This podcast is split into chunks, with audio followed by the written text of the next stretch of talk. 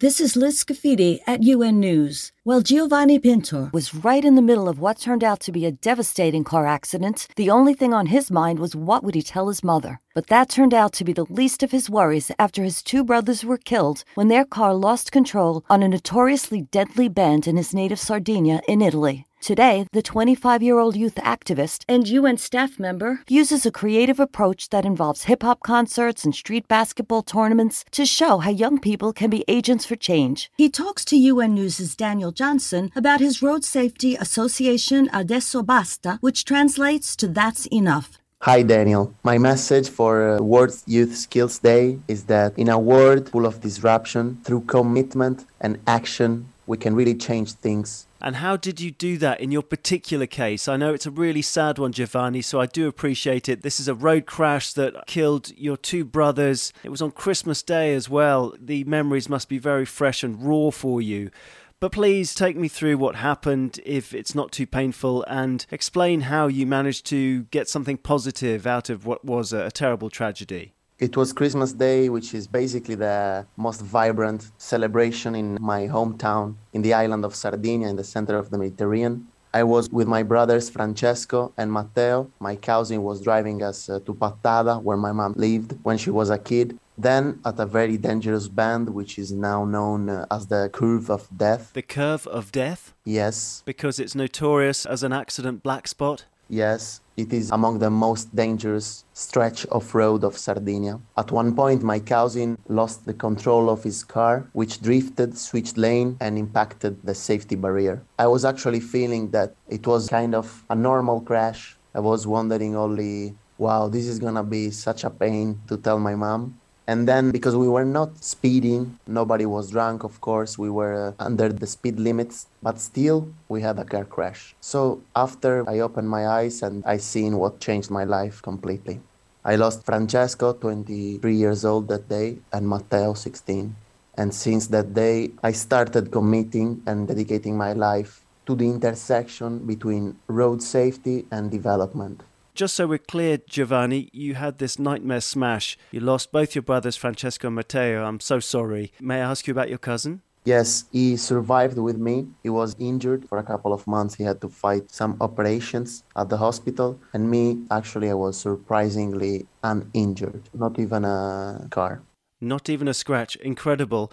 Once you'd managed to emerge from this terrible accident and tried to move on, you decided that you wanted to do something about it. What was the motivation? Was it that you just wanted to understand what had happened, or did you immediately think, I must never let this happen again to anybody else? I was surprised because we were so slow. We were not speeding. Then I always had this sensation after the days after the accident in which something was wrong, and I had to understand what went wrong. So I started studying the dynamics of the crash, and then I got to know that stretch of a road was famous.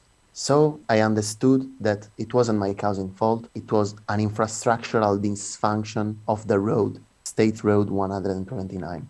This is a very old road, the soil is crumbling, so you lose grip and the car go out from the lane. That was exactly what happened. And then the car switched lane and impacted to the safety barrier, which was again put in the wrong place. The very moment I understood that that was an infrastructural dysfunction, I created Adesso Basta, which means literally is enough. It means that's enough? Yes, Adesso Basta. Once you'd got this information that the bad road design and bad curve design, bad safety barrier design were all responsible, what did you do about it with your association Adesso Basta? My brothers were in love with hip-hop, trap and basketball. So with my friends, I started thinking, why not raising awareness among youngsters by giving them the possibility to have fun?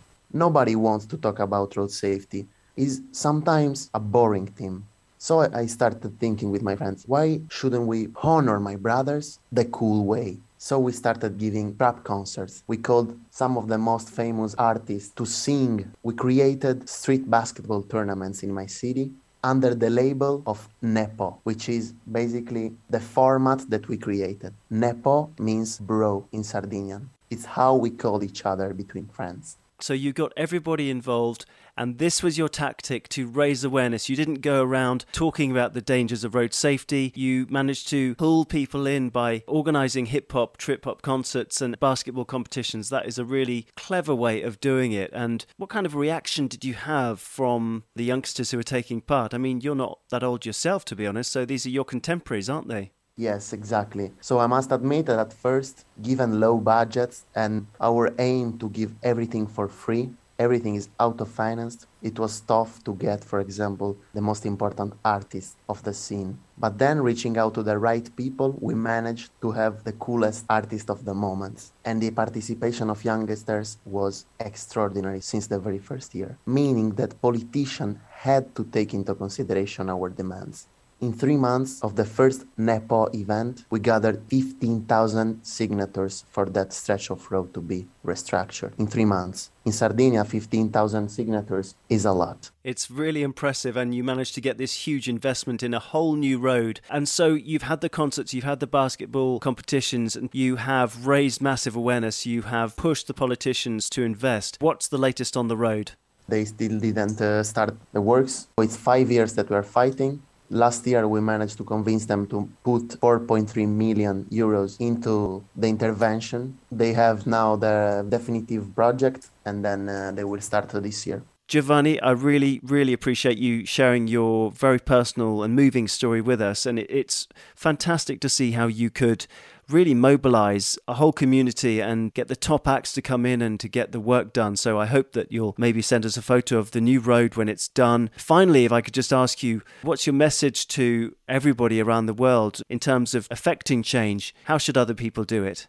Based on my experience, I would say that youngsters especially have another drive, another energy, and we promote a new pattern of mobility, which entails safety, environment-friendly mobility, and affordable mobility. So through our strength, through our energy, this drive that we have, we must really commit. We must really advocate for road safety, green and safe mobility. First, because of the victims. We are the first victims of road crashes worldwide. This is the first cause of death for youngsters from 5 to 29 years old.